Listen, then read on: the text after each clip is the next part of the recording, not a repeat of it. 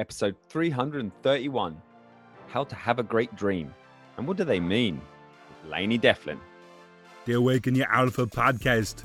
Hi, I'm Adam Lewis Walker, founder of Awaken Your Alpha, the number one personal leadership podcast that is also a best selling book, Awaken Your Alpha Tales and Tactics to Thrive, and also a TEDx talk for how to rise up. You can see a theme here, but please do check these out. If you like the talk, if you like the podcast, you will love the book. The book is the best of the best, and it's available on Amazon. This podcast is brought to you by the Talk Accelerator, helping thought leaders increase influence, income, and impact by achieving their talk. How to secure and smash your own TEDx talk. If you'd like to find out more about how you can get onto the red spot, please do head over to talkaccelerator.com. That's talk x c e l e r a t o r.com. Get to the podcast. Like this week is all about having a great dream. We have Lainey Dalfen on the line. She is a dream analyst and she will interpret our dreams. And we're going to, be, as I say, talk all about how to have a great dream. She's a best-selling author. I'm excited to have her on the show. It's got way more to her introduction, but I want to get straight to the lady herself. Are you ready to awaken your alpha today? I sure am. Good stuff. it makes sense. Awaken and dream uh, analyst is perfect. So that was a brief introduction. Is there anything you'd like to add? I'm all about problem solving. And I'm all about not turning 60 and responding to the people and situations in your life with that same old boring knee jerk response that you learned when you were a child. I'm all about change. Where were you a child? Where are you speaking to us from today? Where did you grow up? I'm from Montreal and I was born and grew up here, although I spent my summers in upstate New York. So there's some people tell me there's a little bit of a New York twang in my voice. Yes, I don't think anyone would have been able to place you from, uh, yeah, hearing your voice. I think a bit like me sometimes. No one knows where I'm from, so I think it's important to find out where you are. But also, how did you get into dreams, like becoming a dream analyst and interpreting dreams? I'm guessing that might not have been like what you were aspiring to do when you was younger, and they don't really talk about it in careers Right. class. Yeah. Right. And I, I don't want to get stuck in the mud there. So I'll just say quickly I'm 68 years old and uh, happily married, uh, four daughters. Um, my first daughter was born when I was uh, 20 with Down syndrome. And not that long after, I became depressed, which makes sense. Mm. And I ended up in uh, Freudian psychoanalysis with a brilliant analyst actually out of New York who had moved here to Montreal.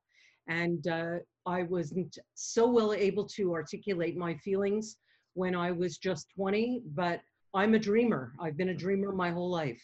And I used to go into the sessions with a shrink, always with a dream. And probably he did about 80% of my psychoanalysis through dream analysis. And so my introduction to Freud was that I experienced him before I learned about him. And I went on to study different fathers of psychology, specifically and only about dream analysis. And so that's that's where I where I got to the where I am today. Today I teach the counseling students dream analysis at Concordia University here in Montreal. And I opened the Dream Interpretation Center also here in 1997. Whoa, that's been going a Yeah. long time. Wow. So imagine I don't know much about dream interpretation because I don't. Um, so any of the listeners in the same boat, talk to us about dream interpretation and even maybe someone who's skeptical would just think, ah, your brain is just, you know, just chucking out rubbish in the night. To dream interpretation and yeah, talk to us about just kind of to get us more on board. Right. I'm I'm very interested in this subject. What I want to say, I want to begin by saying, in my world, there's no good, no bad, no right, no wrong. There is appropriate and inappropriate as far as responses that we have to given situations that happen to us in our life. And when you're born, you come into the world whole. You have the ability to be shy, to be assertive, to be a hero, to be a chicken, to be selfish, giving. Maybe you're the comedian in the family. Maybe you're the more serious person. Maybe you are openly affectionate and maybe you're not. Maybe you're not comfortable with that. So we we arrive here with everything, and the people that bring us up teach us that it's better to be one way than another way, and so we become what I like to call over exercised in some aspects of our personality and under exercised in others. So Carl Jung, for example, he would have called your unexercised parts your shadows. Uh, and um, s- your over exercised parts are your knee jerk reactions. And so all of these things are always there. And for me, I like to imagine a bag of tricks, and you want to have your, your bag full so that you can respond in what you think is the appropriate way to whatever life situation happens to you. And I'm going to go right there with a dream. Okay. So here's, uh, so all of the parts of the dream represent different parts of you. And typically, you, the ego, you take the part in the dream that you feel the most comfortable with and you give out all the other parts of the dream to different people, places, and things. Sometimes it's a place. I know a man who dreams about New York, and that's his way of saying to himself that he's very busy this week. So I'm just going to the deeper ends first, and then we'll come back to the surface, which is um, m- more fun. Because I'm I'm not here to say that change is easy. I am here to say that change is possible. And so here's um, an example. Here's a guy, his name is Stephen, and he's dreaming. It's a one picture dream. I've got a, dozens of those. He's climbing up a ladder, and there's paper, paper everywhere, and he can hardly make it to the top of the ladder because the paper is really in the way. And when he looks up at the top, he sees his college roommate, who he has not seen in about 35 years. And so I'm going to teach you about points of entry. There are six of them. I used a, um, a symbols point of entry by asking Stephen very quickly, what are the first two or three things that come to your mind about that roommate? What was it about him? Tell me very quickly. And the very first thing that came out of his m- mouth was he was a real selfish, take care of me kind of guy. That's what came out of his mouth. And so the dream was about the fact that Stephen has so much work on his desk. That's why there's paper everywhere. And the ladder is that he's trying to climb the corporate ladder.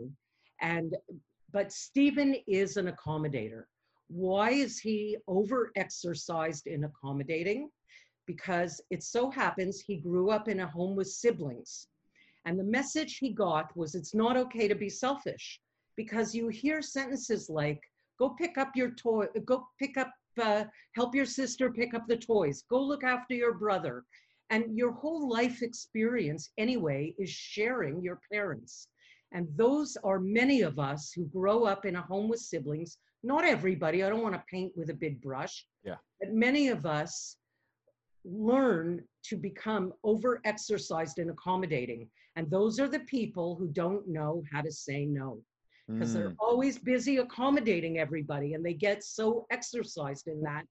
What are your thoughts on like the only child? Because I know in general it's almost like a phrase, the only child syndrome, or Well, the only child person gets an opportunity to exercise taking care of themselves. And so the reason the the dream at the first level, at the first level, is always about it's triggered by something that either happened to you yesterday or something that you thought about yesterday. And with Stephen, it was that his friends invited him to go see a movie. And because he doesn't know how to say no, he said, Yeah, sure, I'll go to a movie with you. And then he had this latter dream with this selfish, take care of me first kind of guy, which represents the aspect of Stephen. It represents his shadow, a part of him that he's not that comfortable with or used to exercising. And so the, sol- the solution to the dream was this college roommate.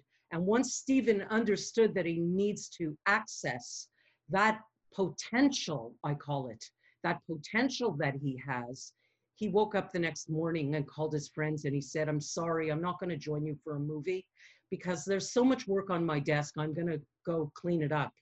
And that is what, you know, that's what surface dream work looks like.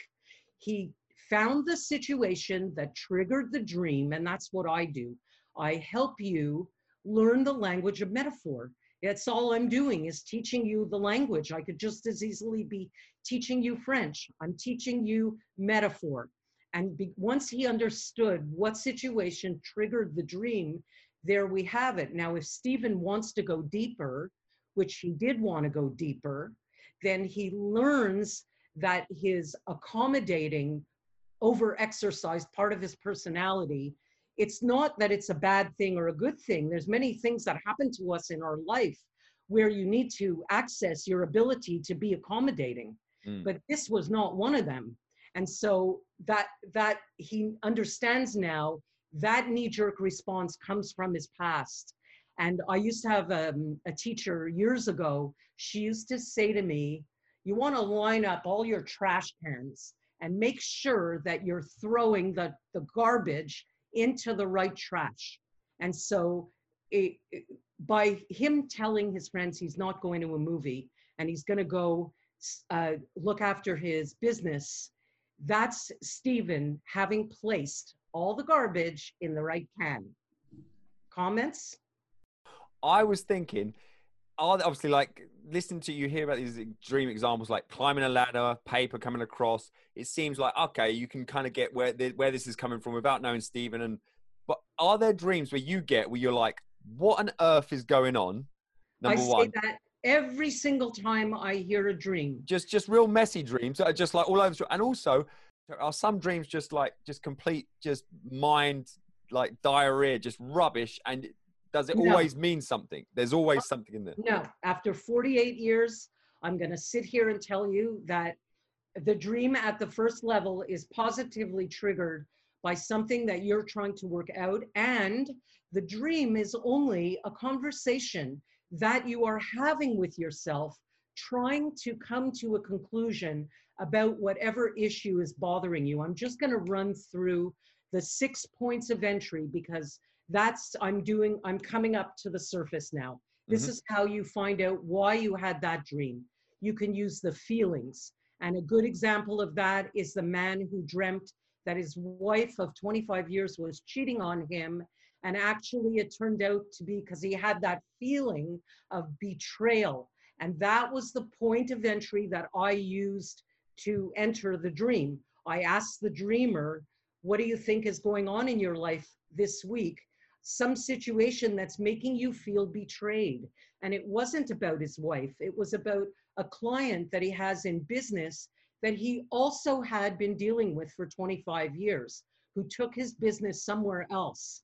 And the dream was there to inspire the dreamer to speak up because the dream is always giving you some kind of strength or solution every single time. And so if it's the client, he wasn't so he wasn't so down to speak up so quickly. Mm. But if your wife was cheating, you wouldn't be silent. And so he creates a scenario in the dream. His healthy unconscious mind creates a, a scenario that pushes the dreamer to speak up. And then a second point of entry, I call them points of entry, by the way, because dream analysis is exactly like doing a puzzle. You try one piece, it doesn't work, you take it out, you try another.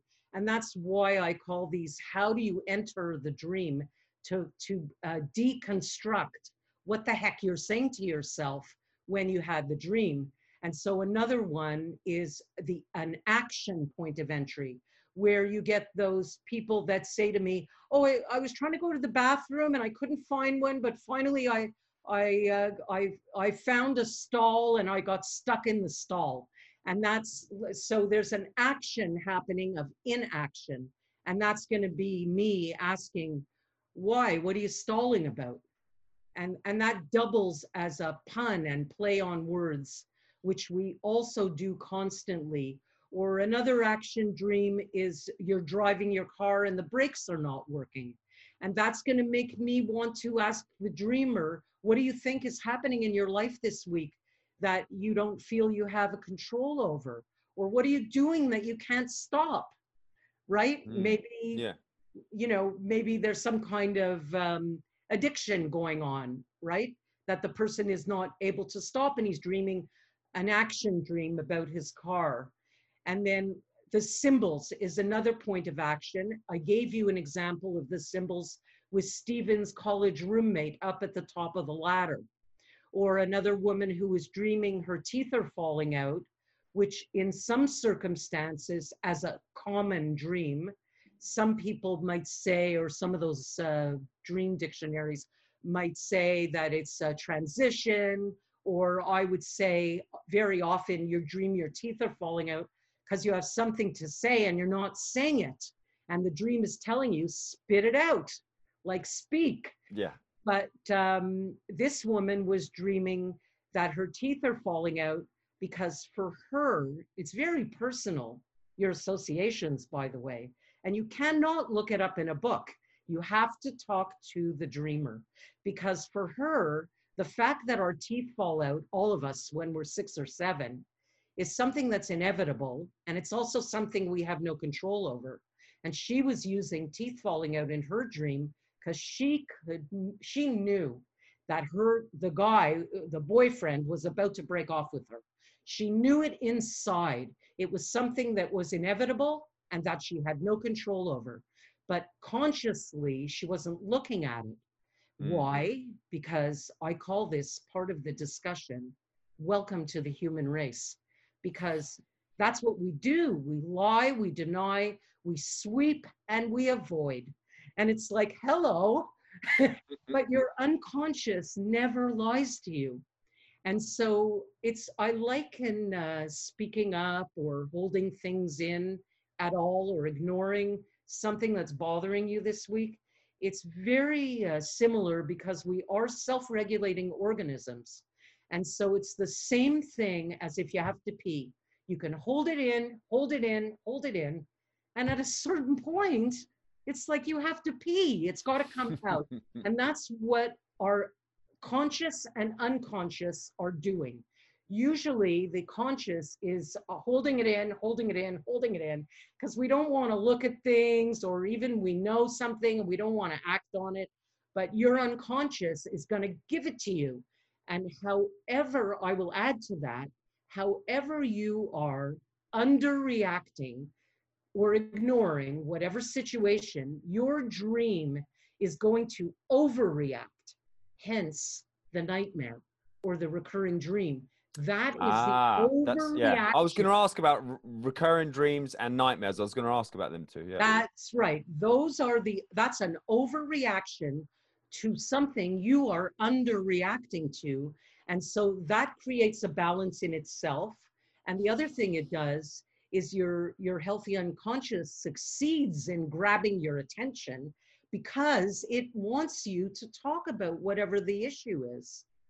Before we move on, to, my wife said she doesn't watch scary movies because she get nightmares. I mean, is that sometimes the interpretation as simple as you will not the unconscious is so so sophisticated that you if let's say you're watching the news and there's all news about a war you are you will not dream about a war unless it so happens that you are at war with yourself about something every single one of us that's listening to this podcast or experiencing life we all know that life throws you so many different situations you have no power over changing anybody but yourself. And the way that you can figure out what you want to change about yourself and what response you want to give to whatever the situation in your life is will always appear in your dreams. Well, I wanted to ask you about this. So there's going to be people listening, and I'm kind of in this category more and more. The people who say, "Oh, I either I don't dream, or I can never remember my dreams, or like you just remember a little bit of it, and it just goes so quickly." Because I'm sure like that's not helpful for you to interpret them because they're like, "I can't remember," or, or they they say they don't even dream. What are your Right. thoughts around that, to opposed to someone who dreams every night and can remember a lot about it? Because right. And all of us are dreaming every night. Yeah. Because dreaming is just thinking and your brain doesn't shut down when you go to sleep. You continue talking to yourself like you do during the day, but the daytime distractions disappear. Yeah. So when you I'm- sleep at night, you can actually see what you're thinking. Yeah, like I would love to give be a guinea pig and give you something to work with here, but I honestly cannot remember any dreams. like right. Well, I guess the best way is called intention Mm. because if and Freud said that that's the easiest way to remember a dream is make a decision that you want to remember one, leave paper and pen beside your bed. You, now you've learned from me, you don't need a big long dream. The intention is the best way and don't get off the bed. Start writing the minute you wake up, Yeah. anything that you remember. And if you go to me to see YouTube, or if you go to haveagreatdream.com, look up Dream Tidbits. Um, and you find me at YouTube by looking for the Dream Interpretation Center or Laney Dalfen. You can find me there too. And if you look at Dream Tidbit one and two, all my tidbits are under one minute. And they teach you, they teach you different things about dreams. And tidbit one and two teach you about dream recall, exercises that you can do to help yourself remember a dream. So, but I mean, around these obviously different people, is it just that people are all individuals and it's just random that some people are like remember, and other people feel like they don't dream? You know, yeah, know well, there's there's a memory trace that's not operating at the same capacity in your frontal lobe when you're asleep as when you're awake. So there's a physiological reason why you wouldn't remember, and some of us are just more inclined. yeah, You're still problem solving anyway. I just thought of this uh, fabulous dream that I, I want to give you just to show you that whether you remember or not, you're still going to get the solution to the problem. Here's a woman dreaming that she's got a brand new puppy and she's so excited about the puppy that she actually puts him up on the table in front of her so she could look at him eye to eye. And she's so happy. And all of a sudden, the puppy poos all over the table and all over her hands and her arms. It's like a big mess. And so the dream, what I, you know, my point of entry was um, the feelings and the action and and the plot. Oh my God, the plot. I said to her, "What do you think happened to you this week? Something that started out new and so happy, and all of a sudden it took such a bad turn for the worst." And she got it immediately. It was the job. She got a brand new job that she was so excited about. And after working there about three days, realized that she was working for a really abusive guy. yeah, He was shitting all over everybody, Yeah. including her. hmm And that's why you you've got the puppy having a big accident all over the place and looking for solution because I promise you a solution or strength appears in every single dream. And so my favorite solution finding way, uh, method is to take the story of the dream out to waking life. And I asked her if you really had a puppy and you really put him on the table and he really shit, what what would you do? And she said, I the first thing I would do is take him off the table. And it turns out that in her language, like the way she speaks, because your language is very important. For her, taking something off the table, she said to me, uh, taking something off the table means it's not negotiable.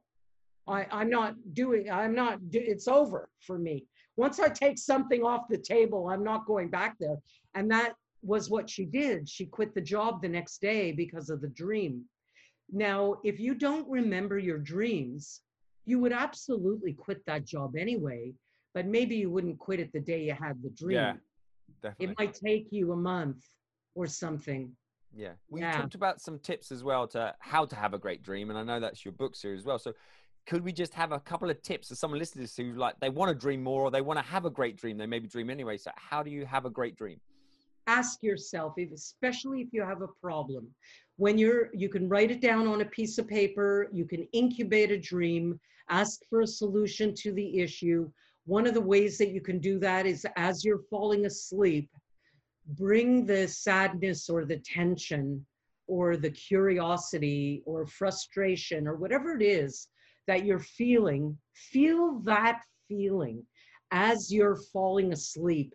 And you can even ask for a dream with metaphors that are easy for you to understand. You can even do that. And I promise you, you will get a dream. And you don't need, a, don't feel like you need a beginning, a middle, and an end. Like that's how so many people blow the dream off because it doesn't feel like the way we speak to ourselves or it doesn't have that same rationale.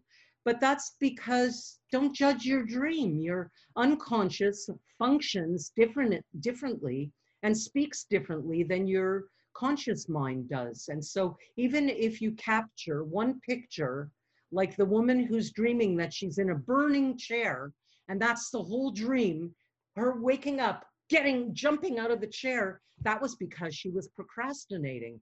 And the dream provided a rehearsal to literally get up, get up and at it. Yeah. And so that's why you don't need a big long story. What are your thoughts on the dreams that because these are the sort of ones I can remember sometimes as well, where they're they're just so good and you don't want to wake up and you're enjoying them. What does that mean? Is that when you got a period in your life when everything's good, or you know, what are your thoughts on the dreams Well- where they're just really nice? Yeah, it's uh, interesting because of the uh, COVID, the COVID dreams, we call them, because during this period of time, the uh, quarantine, there was you stopped using your alarm clock, which means that you didn't have a disturbed waking experience, which really encourages, it helps you uh, remember a dream. And so there's a gentleman and there's ma- not just him so many people but he he just got so down that he actually forgot what it feels like to feel good and so he dreamt that he won um, 10 million dollars in an online lottery and so you know that expression take that feeling and run with it he forgot what it feels like to feel good. And his unconscious gives him this lottery win that made him feel so good. And, and that's what he needed to be reminded of what it feels like to feel good again. And Mm. I often get this question also from dreamers who call for um, uh, about uh, sexual dreams. Oh yeah. they'll get you know a sexual dream and it's like you know what's going on? Like i'm having this sexual dream. I i haven't even had sex in like months and months. And sure because you forgot what it feels like to feel horny. And that's the, the purpose of the dream.